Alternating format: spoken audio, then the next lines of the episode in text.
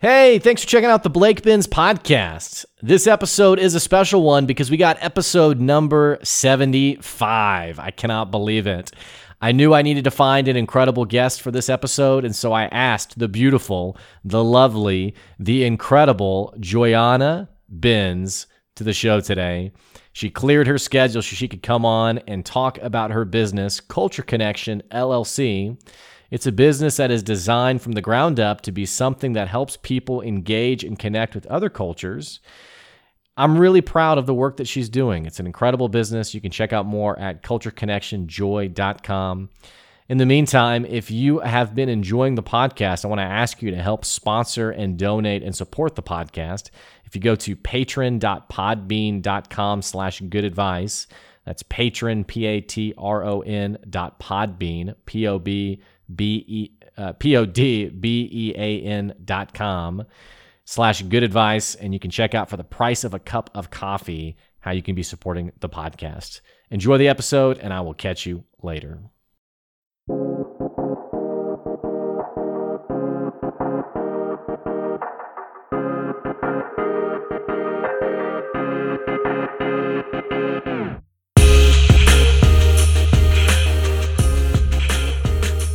Everybody, welcome back to another episode of the Blake Benz podcast. I am sitting down. This is our 75th episode, and in front of me, I have the most wonderful, the most beautiful, the kindest, sweetest, most incredible guest to ever come on this podcast, and it's my mom. No, I'm just kidding. It is my beautiful wife, Miss Joyanna Benz, who goes by Joy. Joy, thank you for being on the show today. Thank you for having me. Now, uh, Joy, I know you have an actress inside of you, and so that thank you for having me was a little quiet. So I, I can tell you're you're beaming, but I can tell you're also like I want to be too over the top. But uh, I will say for the listeners that Joy asked me, "Hey, what are some questions that you're going to ask me so I can prepare?" And being a bad husband, I told her, just like I tell all of my guests, uh, it's important that we're authentic. And so I haven't given her any questions, but I am going to ask her some hard hitting questions like, what am I going to get for my birthday and for Christmas? It's a, it's a surprise. Can't can't reveal that information. Well, I figured for the 75th episode, which is kind of incredible, uh, you've been with me since day one of the business and also with uh, recording the podcast. So it's kind of crazy that this is episode number 75.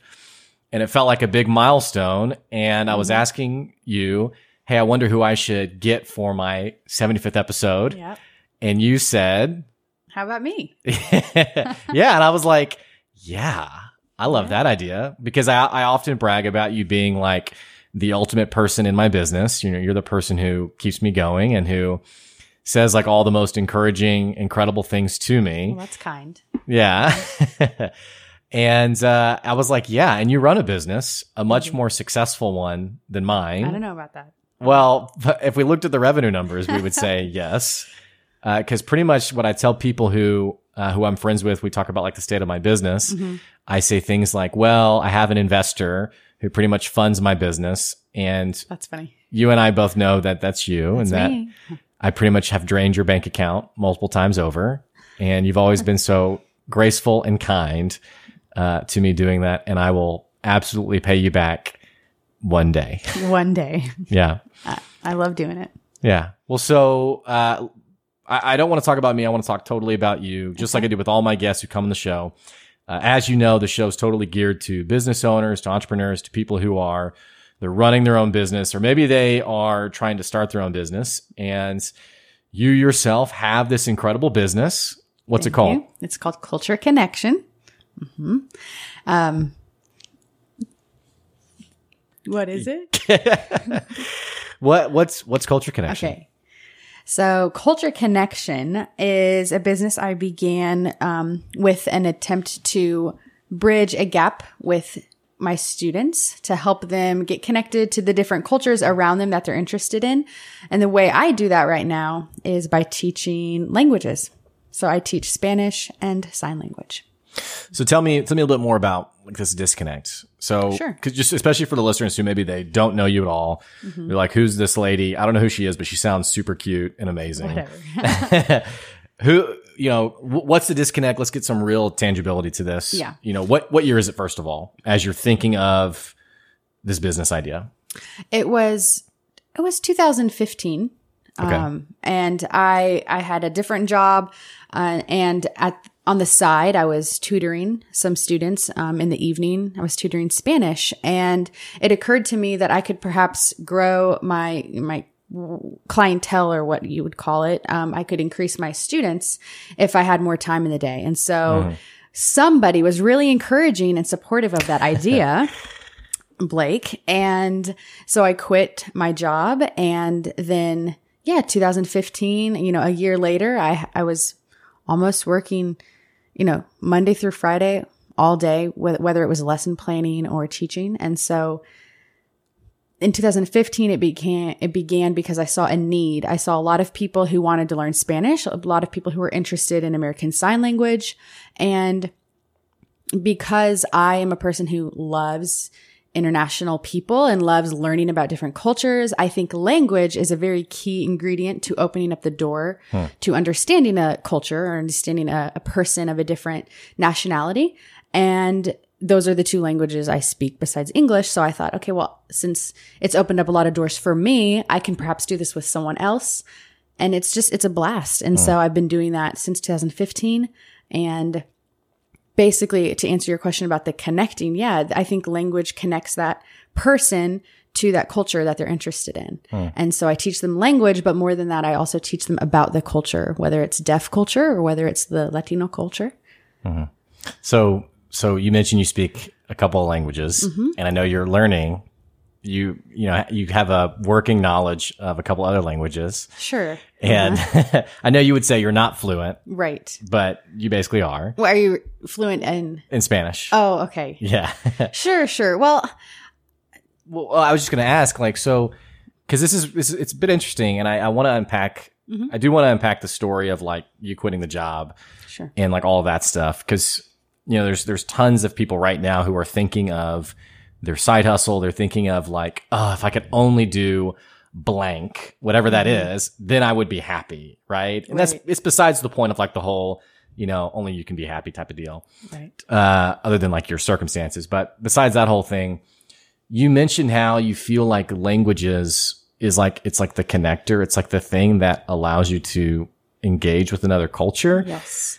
And you said you speak a couple of languages. Did you did you experience that for yourself? Like, is Absolutely. mm-hmm this okay? So, I, and I feel like you're smiling at me because you're like, I know you know the answers to these things, but but but tell me tell me about that a little bit.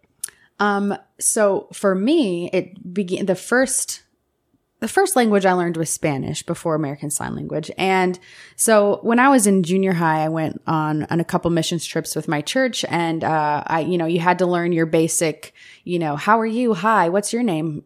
in Spanish. So I memorized these little phrases.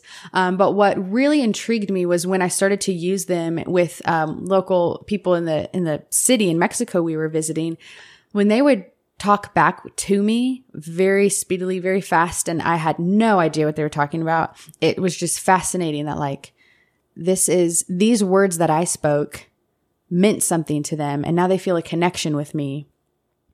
I don't really understand what they're saying back to me, and so I and I want to, and so um, that started my journey of really discovering and learning this language. And so the next every year that I'd go back, I felt more and more connected to these people because the language enabled me to get to know them or and them to get to know me on a direct basis instead of using an interpreter. Um, and this it helps you learn more about the culture. Um, it's just a very personable way to get connected with with a people group. And then I went and studied abroad and worked in South America in Colombia for a semester. And that just really changed my life because um, before that, I thought I could speak Spanish, but then going there really showed me I had a lot to learn conversationally. And that experience is what really, really changed the trajectory of what I wanted to do because when I came back, I had this new heart for people who traveled to a foreign country and felt insecure about the native language. Because when I went to Colombia, I was just like, "Ooh, I feel like a child who can't speak." Um, but the people who surrounded me and helped me learn Spanish really impacted me, and so I've come back and I've since then wanted to do that for other people. What, was the impact? Because like, because like you're talking about this story of like, I went and met these people, and then I felt like this sort of you didn't use these words, but sort of like this burning desire to, Mm-hmm. you, like you had this taste of a connection mm-hmm. with basically strangers. I mean, people you don't you're not around every day, in, in the sense of you don't live in Latin America, you don't live in Mexico, wherever, mm-hmm. and but so you felt this this sort of taste of a connection to the point where you were like, okay, I, I want more of this, and I need to learn more of the language to do this. Like what?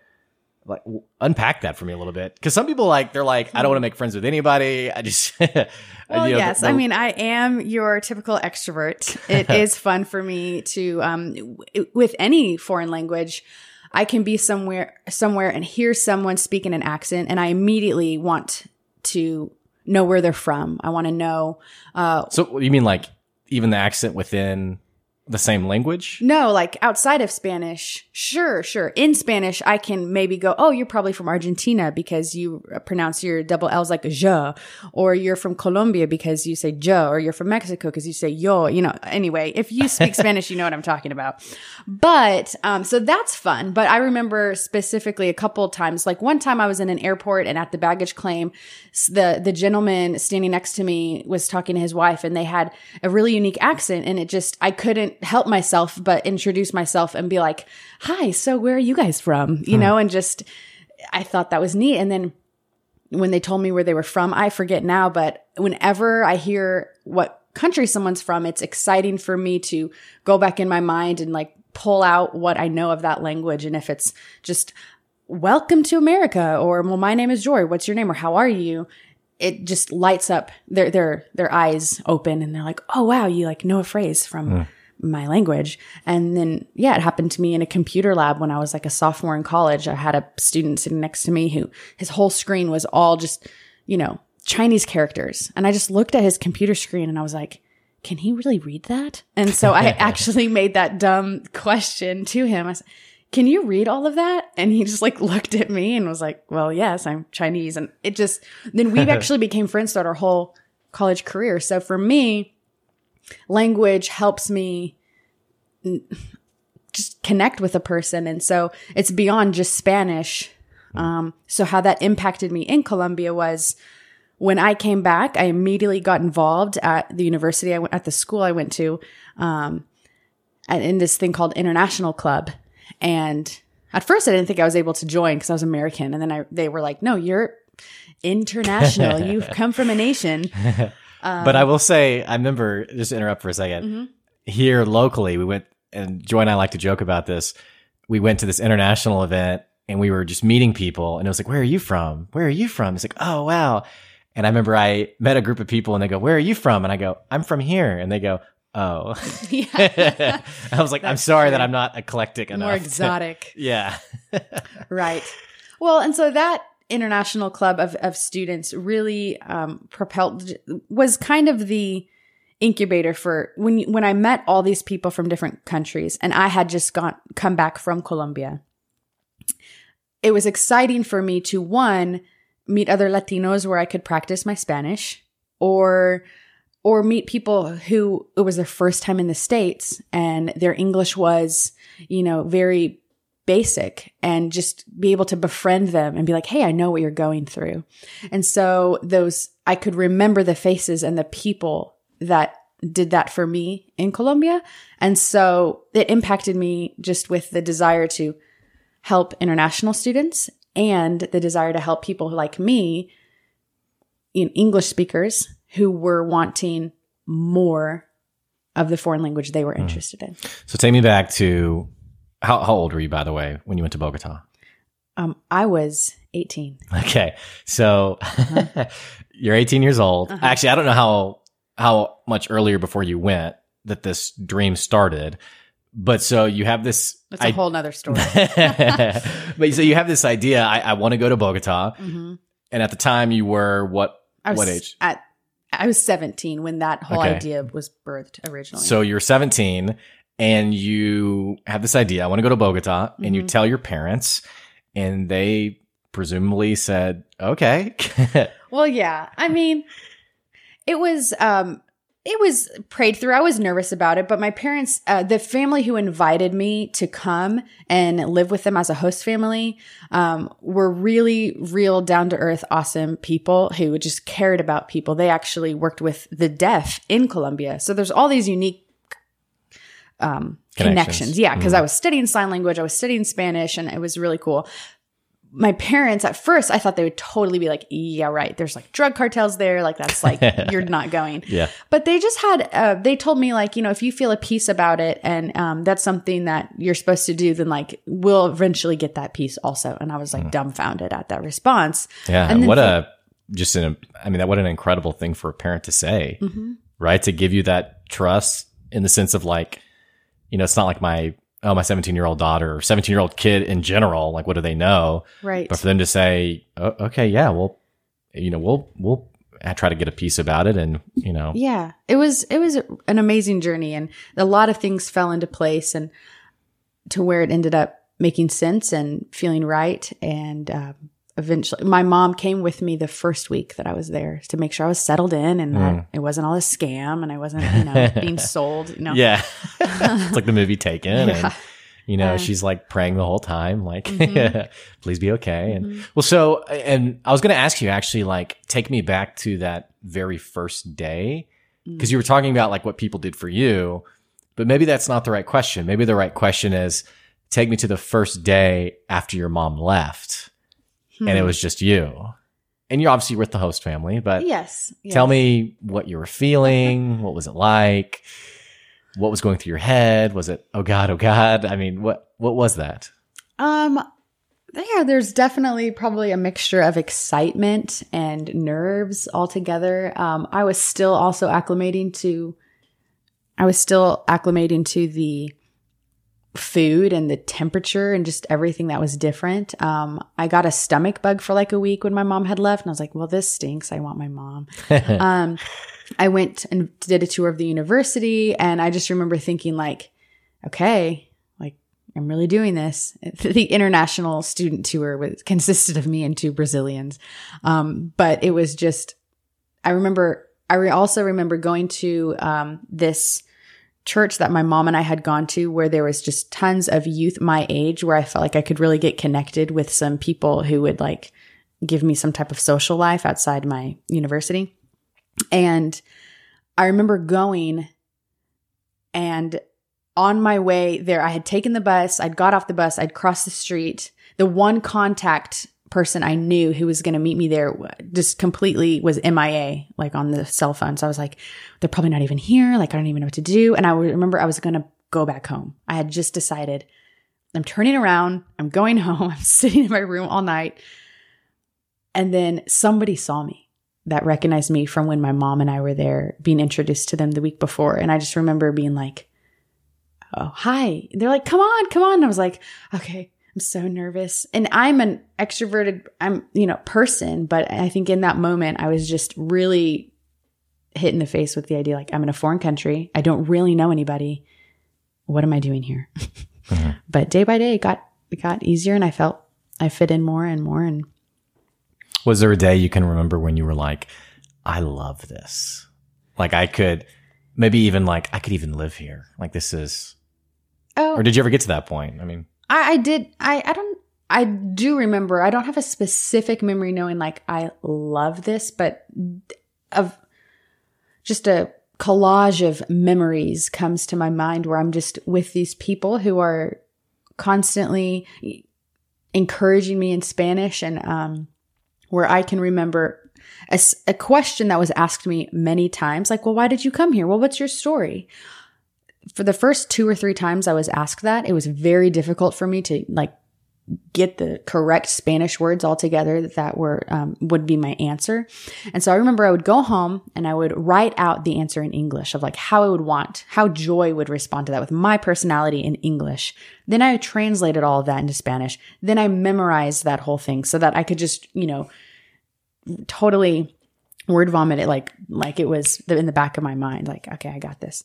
Well i remember when it was like the fifth or sixth time i was asked that and it just came so easily. That's when i was like this is fun. Mm. i can do this. I i really like this. It wasn't as much of a chore anymore. And so i can remember having a couple conversations where i felt like it came easier and that's when i was like this is really fun. I could i could be here for a long time and Mhm. enjoy myself hmm And that's, I guess, that's when you started feeling like you were really building these authentic, meaningful relationships with people, right? Right. hmm I was with these people that were very kind and very fun and um, very personable. And before I reached that level in this in my conversational um, ability with Spanish, I remember being with them and in a circle, like in someone's apartment, we're just chit chatting and playing some games, eating. And I was so annoyed. I was just like, I don't get, I don't know what anyone's saying. I'm so frustrated. It looks like they're having these really deep conversations. And here I am just totally lost. And and then it went from me totally feeling a part of that and engaging and talking. And yeah, not, it wasn't perfect. I wasn't fluent by any means during that time, but it was, it, the transition from feeling totally misunderstood or like a child to then understood and I could also engage and I could even make jokes or I could even, you know, sh- shine on who Joy's personality is, you know, like little comments here and there. That's when I was like, this is really fun. It's hmm. fun to live. I'm like almost living this parallel universe over here in this other country, this other language. Meanwhile, my like real home is back in Kansas City. sure. So, so you get home and, and maybe we could just like even jump ahead to when you started your business. You know, mm-hmm. you talked about you, you really got involved in those years between then and, and starting your business. And I know you're still involved today mm-hmm. in the international community here at the U of A. You mentioned how you wanted to really do for people what was done for you. Yes. And I know you do that already just in your in your spare time in volunteering there. And I know you volunteer on Monday nights uh, te- teaching English. But especially as you were like envisioning the dream of culture connection, because you didn't. Here's what's interesting: is you didn't just like you weren't like, yeah, I learned Spanish and I'm going to teach Spanish and charge money for it. Like I'm just going to be a tutor or something Right. which is nothing wrong with you know calling yourself a tutor, right? Mm-hmm. But from day one, you called it culture connection. It Right. didn't morph into that. Like there was something about connecting cultures that was really special and important to you. Help me help me draw the connection there. Like how did you how did the dream come about Mm-hmm. and, and why culture connection? Right. So to unpack that a little bit, originally I thought, you know, I have this, I have a couple skills. I can, I can communicate in sign language and in Spanish. So I could use those skills that for me are really fun to, to make money. So that is originally how I thought it, the money side of it is going to be teaching languages. However, the reason I didn't call it anything about just language or Spanish or sign language and, and to answer your question about why it's culture connection is because my vision for it is not just language tutoring lessons or, you know, come learn Spanish, come learn sign language.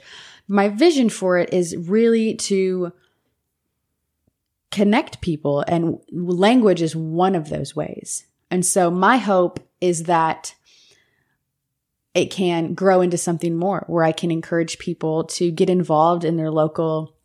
Um, maybe there's a university in their city and there's um, new students coming every semester and they can somehow get involved and befriend these people who come here and are just scared spitless like what am i doing here? and excited and they want to meet americans and they want to practice english. Or they maybe there's somebody who speaks another language and there are student teacher conferences that are really needing volunteers to help translate or interpret uh, their meetings with the their Hispanic parents.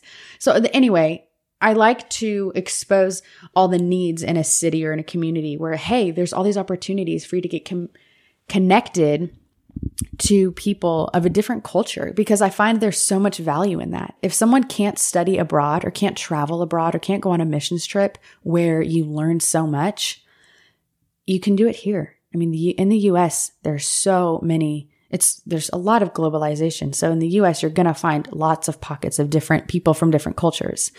And so besides equipping Americans or Canadians, I have some Canadian students with a language where they can connect. I want to equip I want to equip other people who maybe they don't have a desire to learn a language, but they can learn from intercultural relationships. Mm. They can grow, they can see something different, and different doesn't have to mean wrong. It can just mean different. Mm. What what keeps someone from doing that on their own volition? Honestly, I feel like if you don't have any experience or any moment where you interacted with someone from another culture or another speaks a different language than you, then you just kind of don't know. I mean, yeah, there's people in movies and whatnot, but if it doesn't ring home to you personally, if you never had that experience, then you're not really going to think about, well, I wonder if there's any, immig- um, you know, immigrants I can go help who just moved to my city and see if they need a ride to the grocery store, you know, or if they need, do they know how to make an appointment at the doctor's office? You know, it's not going to cross your mind. I feel like it's just unaware. They're just unaware. Mm-hmm. It feels like too that you, and I, I remember the time, I, I guess it was like, um, maybe two or three years ago where the EU was bringing in quite a few refugees. And I just remember you yeah. almost in tears saying, I'm I'm flying there. I don't care how much it costs, but I want to be at the train tracks when they get there, and yes. I want to welcome them. And you wouldn't even be a citizen there. you know, you would be, you know, a, an outsider yeah. yourself. But I want to welcome them and help them feel a part mm-hmm. and and welcomed and at home, mm-hmm. which I, I can see that heart showing up even in the story you're telling now. feels like you really love people. Sure. Yes, I do. It's which is kind of a dumb question. It's like you're going to say like, "Well, no, I don't." Actually, they really bother me. Yeah. Uh, no, I I do, and it comes from a, a combination of n- having a glimpse of maybe not what a refugee feels like by any means, but someone who's new to a culture or. Um, Blake and I traveled to South Korea in 2017 and um, Blake stayed for a week. And then once he left, I stayed for a little bit longer. And I just remember the feeling of, you know, maybe if I'm in Europe, I can be like, oh, well, she's not, I don't stick out like a sore thumb because I'm white and I've got green eyes and light hair. But being in South Korea, it was pretty obvious that I wasn't one of them. Yeah. and I was at a grocery store and I was checking out with, I don't even, I couldn't even understand what half the things were in the grocery store. So with what I felt was safe, I'm, they're checking me out and I just remember there's this line building behind me. She gives me in, in Korean, she tells me the price. I don't know what that means. I have coins in my hand and I just, for some reason, there wasn't a screen for me to see the amount. And so I just give her some of my, the bills and I just hold my hands with like the coins in it. Like, and I just immediately am taken back to when I was a cashier at, in high school at a grocery store and there was a lot of um, Latinos in that area where I worked, and they'd come through, and I could I knew they didn't speak English, and they just kind of looked a little like they looked at me with this look of like almost like they felt inferior of some sort, and I never wanted to make them feel that way. So I wanted them to feel comfortable. So if I'd say, how are you? Paper plastic? And they just like look at me and smile and nod. I'm like, they don't know what I'm saying, but I'm not going to make them feel dumb.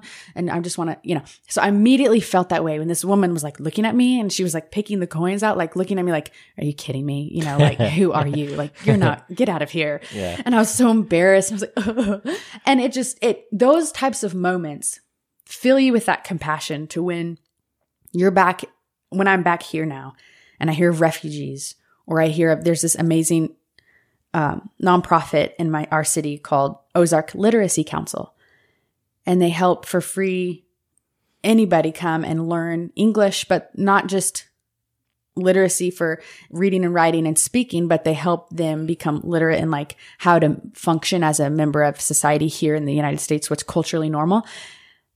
To me, those things excite me because it's like those are the people who are here that are experiencing a culture shock and we don't know how long they'll be here, but I want to I want to be a part of their journey to help them feel welcome, to help them feel a part.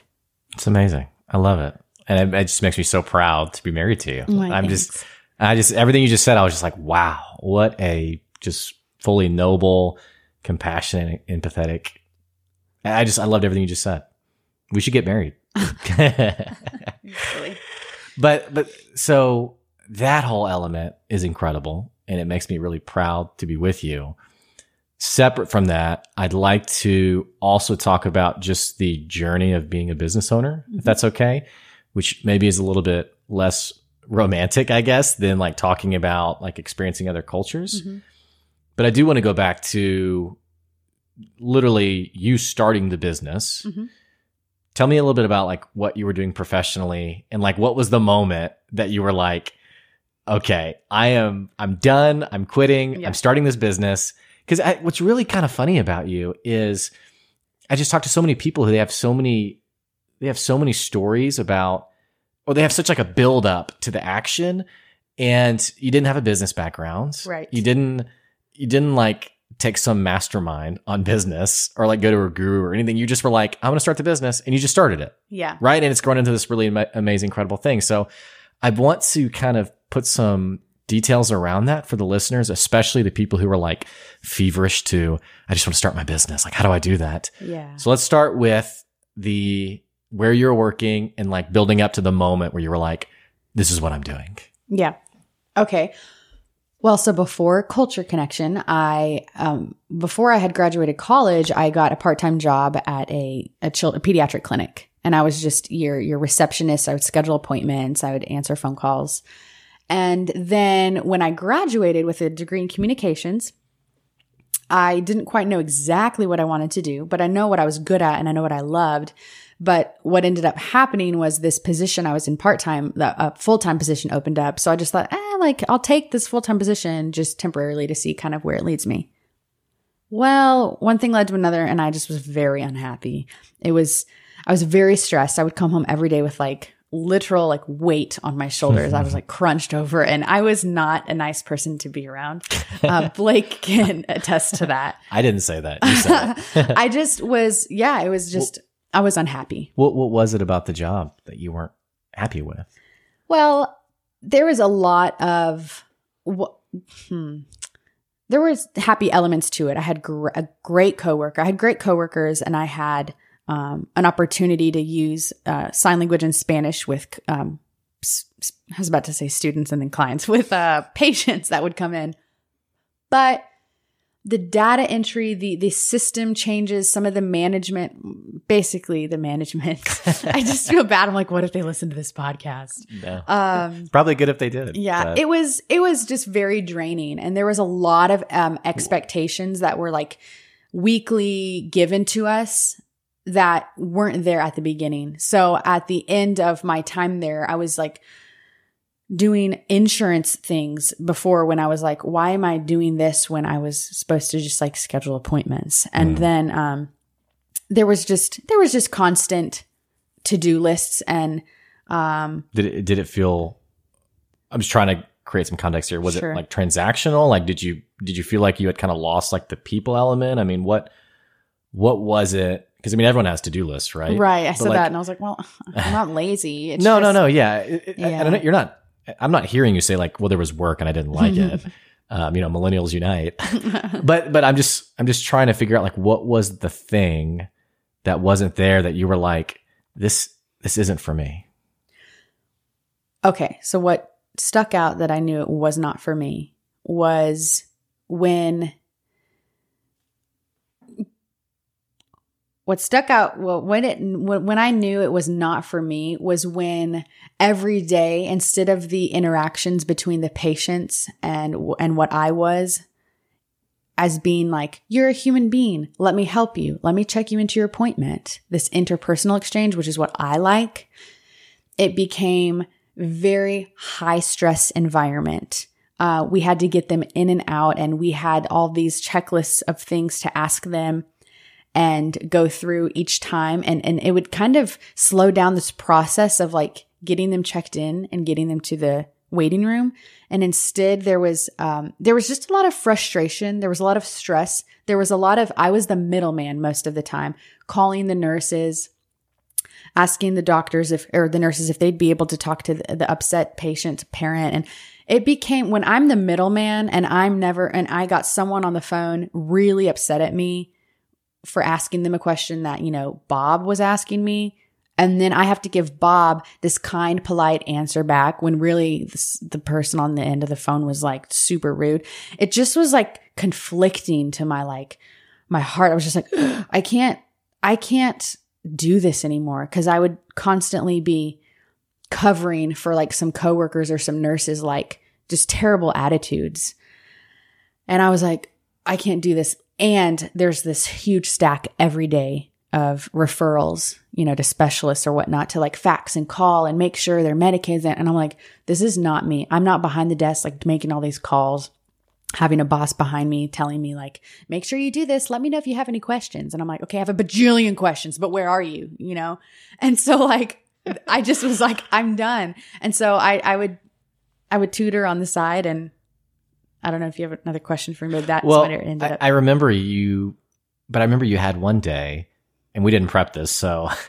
but I remember you had one day that you came home and you were really proud and really just elated with your day, and you were like, "This was a good day."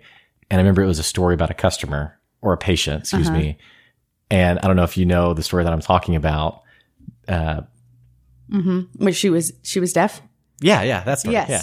I don't know why I wouldn't just say, you know, that story. I was actually just seeing if if that actually was I re- still no, meaningful. I vividly remember that. Yeah, there was a, a patient, a child who came in whose mom was deaf, and she came to the window and started writing that she was deaf, and I I was like, oh wow, and so I signed to her like I can sign a little bit, and then we carried on talking about the needs of her child um, in sign language and she- you know her child had all these specific needs and they wanted to get these tests done. And so i went and got my boss and then my boss's boss and they were all there and they're like talking to me and i'm signing to her and she's signing back. And I, you know sometimes i'm missing it and she's writing a little bit it was just so rewarding and fulfilling. And the coworker who sits right next to me and does exactly what i do she's just like watching the whole time like wow. And i'm like this is so fun. What was fun about it? it was just fun being like i'm putting to use this this skill that i have and i'm helping this woman so that she doesn't have to write down everything she wants to say. Instead i'm just getting to i'm getting what was what's really cool about sign language is like i am communicating but it's completely silent. So after my boss and the boss's boss left it was just her and i were just kind of chit-chatting for a little bit. And then she leaves. It had been like 45 minutes. And my coworker's like so what was that about? And then in my head, I've got all this information, all this, just the past 10 minutes of just chit chatting with her, but it was all in sign. So to everyone else, it looks like, I mean, she's not saying anything. That's fun to me. It's like a silent way to Well, communicate. and what a great illustration of what it means to give dignity to someone who maybe traditionally doesn't always get it in the Mm-hmm. sense of doesn't always have the access to communication that they deserve. You know, they have they have to go about it a different way, and it, kind of sounds like you help this person feel like a human again, to have like a real conversation yeah, conversation. man, if I could just have a whole episode about the deaf community and the deaf culture, there's so much that hearing people do not understand. And to just show them that, that you're willing to go that extra mile and use their language, it definitely, they love it. It says a lot. Wow. So you you you hit your breaking point, or and I, and I, I legitimately don't remember if there was a breaking point. I do remember you coming home and being upset, and it being this you saying, you know, I, I can't do this anymore. Yes. And Mhm. so, did you know then I'm going to do this full time, or was it? No. In fact, what led me to my, my out there was there is a place in Fayetteville, Arkansas, where I live called the Spring International Language Center. And they were hosting a program where you could get certified to teach English as a second language. And at that point, I didn't quite know exactly what route I wanted to take. I thought maybe I could teach internationals English or Americans Spanish or sign language, what have you. But I remember looking at that program and it was three months. It was intense. And then thinking maybe after I'll find this job and it'll be great and it'll be different than this. So I actually applied, I registered for that program. And then I told my boss, like, hey, I'm going to be doing this program. So I'm going to have to give my two weeks or my, you know, month notice or something, kind of having an out and not, I didn't feel like being like, I hate my life here. So I'm done. like, you're horrible. Uh, and so I instead was like, Hey, I have this opportunity. And they were like, Oh, that sounds just like you. Like, oh, you know, make your dreams come true. And I was like, Good. I'm leaving here on good terms. Then, then what I realized was this program was going to enable me. It was more for people who wanted to teach English abroad. And I thought that would be really awesome. But I'm married and where I am in my life right now, that's not really doable.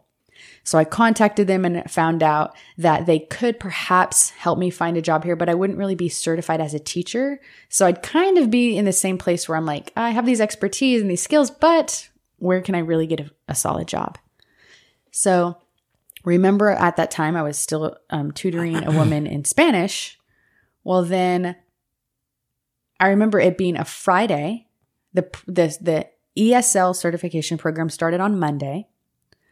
On Wednesday, Thursday, up to that Friday, I had talked with you a little bit about the idea of maybe creating a, an online profile where I get was able to see would more students sign up for my language lessons? Would this could this really work? Friday, made the profile, boom, got seven students. I was like, mm, okay, bye program. So I emailed the people. I was like, I'm sorry, I'm going to have to like back out. So yeah, it, that began. I had, then I had What- eight what- students. What was it about like your because I've, I've even forgotten this. What Mm-hmm. was it about your profile? Because I just think of so many people who they start their business and like no one, no one Right. calls. There's no customers. It's like, uh, Right. And it's different when you're offering a product versus offering a service. But um but I, I think on I on my profile I had a few people who I had known I had a few people put give me reviews so that I didn't look like I had done nothing. I had the, a couple people who I'd taught before leave some reviews for me. And I just wrote out my experience of having been a learner myself. I said, Hey, I know I'm not a native, but what I can offer you is that I'm going to walk you through the exact steps that helped me succeed. what's really cool about that story is, and it's like really great from like a, this sounds so impersonal, but like a selling strategy of like Mm-hmm. letting the person know you really understand where they're coming from and like knowing their pain points. Yes. And it sounds like with you talking about, hey, I've been a learner, you you didn't know you were doing it at the time, but you were really making this person be like, okay, this person knows Yeah. Mm-hmm. exactly what I'm going through. Well, so you had the seven students, and you were like, I'm going to do this full time, and you had an amazing husband who supported you through that. Mm-hmm. I did. And Thank so you you why and I didn't I mean I think you were still financially supporting us like through the history of our marriage, but I was like, you go girl, you got it. But so you you started to scale this thing out to like every day now having tons of students. Right. And I don't know if you remember like how you chose like your price or any of that stuff, but maybe you can help me connect like that moment to like where you are today with your business. Mm-hmm. Sure. Well, I started out meeting my students locally. So a lot of them found me f- because of where I lived. And so I'd meet them at libraries. And um, how I scaled that eventually was I started teaching online lessons.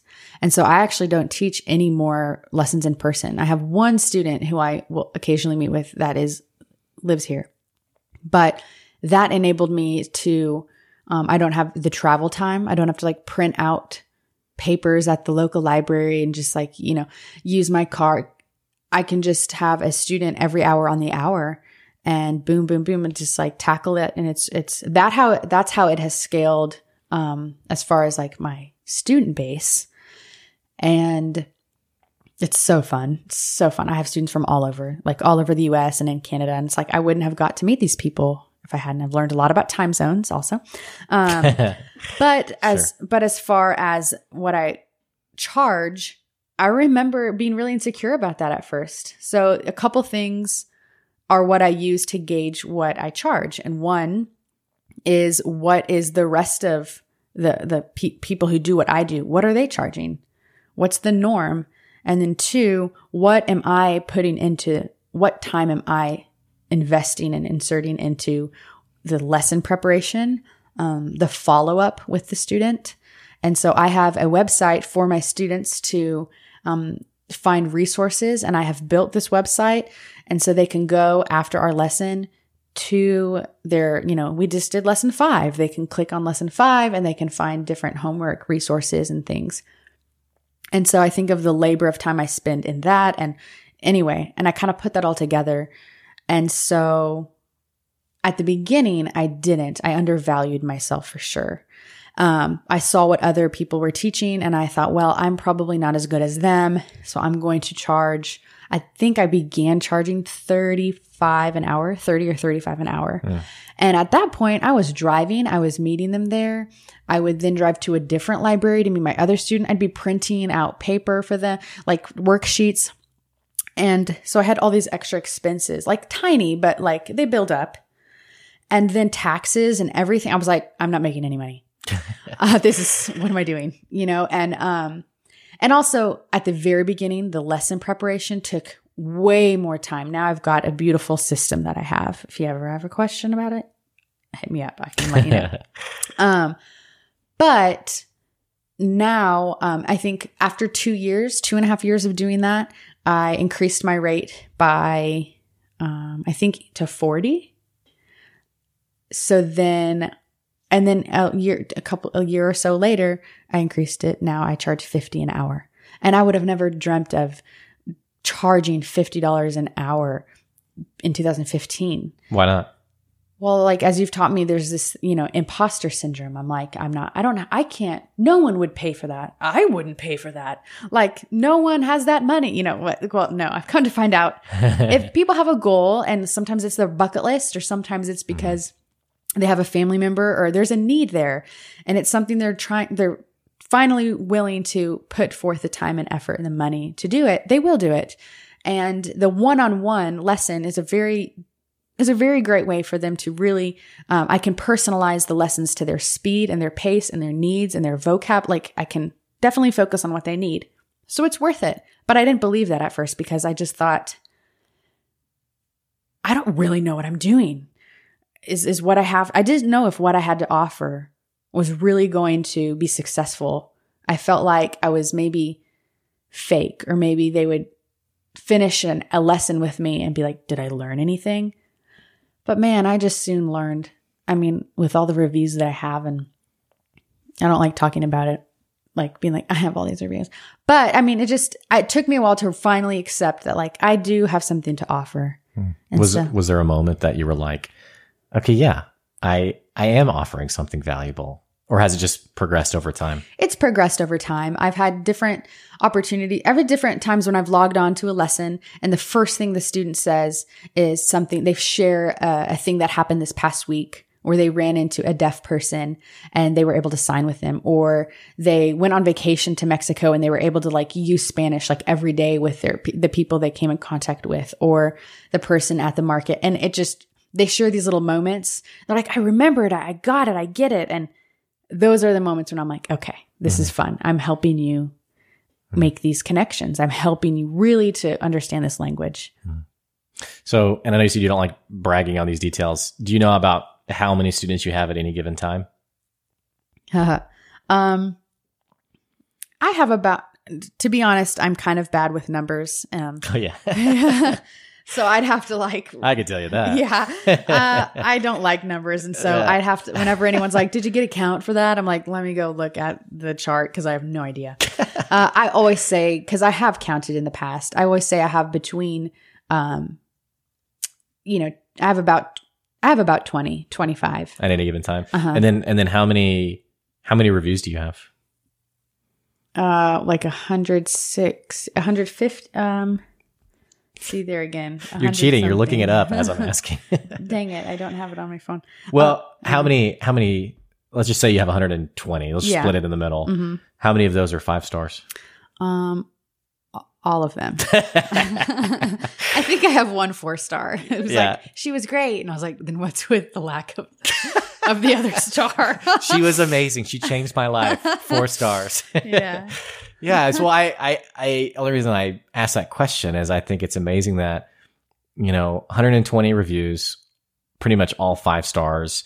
Uh, I just think it's amazing what you're doing. You know, you're offering something that's really meaningful to people and it's not just, it's not transactional because you hear these stories of someone, you know, that, that connection that is so valuable to you. Mm-hmm. You get to hear about it happening for someone else. Yeah. And that's kind of the magic of it. It's like, I did that for that person. Yeah. So, well, cool. Well, uh, how can our listeners follow you? How can they learn more about you? What, what's the best way for people to do that? Well, um, I have an Instagram and it is Culture Connection Joy. That's my handle. Actually, I think it's Culture Connection period joy. Um, and then my website is cultureconnectionjoy.com. And you can look more about um, like what I offer, and you can read some testimonials, or you can see like I have a little video compilation, like that's on my website, and you could even sign up for lessons on the website. And then my Instagram is kind of a beautiful, like, well, I call it beautiful, but I don't know if you'll think it's beautiful. But basically, it just shows some different um, ways that you can get involved in your community. It shows different things that I've done, like whether it's with international students or traveling or whether it's um, information about my Spanish lessons or sign language lessons or deaf culture or Latino culture. And um, yeah, there's just a good mixture of that on there. And then the last question for the listeners who are like on the fence of either taking language lessons or just even just engaging with another culture. Do you have any advice? Just do it.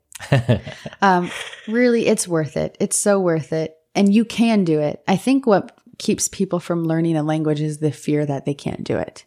And um, really, you have the time and you have the brain capacity. There's not one person that's just born um, better at languages.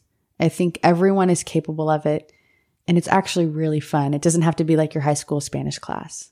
yeah. That's great. Well, Joy, thanks so much for joining us today. I can easily say that I love you. and uh, thank you. thank you. Thanks for having me. Yeah. Well, uh, for the listeners, thanks so much for listening. Absolutely check out more information from Joy at cultureconnection.joy on Instagram and also her website, cultureconnectionjoy.com. And as always, thank you so much for listening. Let me know what you think about the episode. If you like listening to the podcast, if you like the content that we're making on here and the people we're interviewing and the awesome stuff that we're doing, I have to absolutely ask you to consider for the cup of coffee price of only five bucks, you can support the podcast and keep it going with some high quality content. And we can continue to get beautiful, amazing people like Joyanna on the show. Thanks again for listening. Check the description of the podcast for how you can sponsor or support the podcast and also for more information on Joy. And I will catch you later. See ya.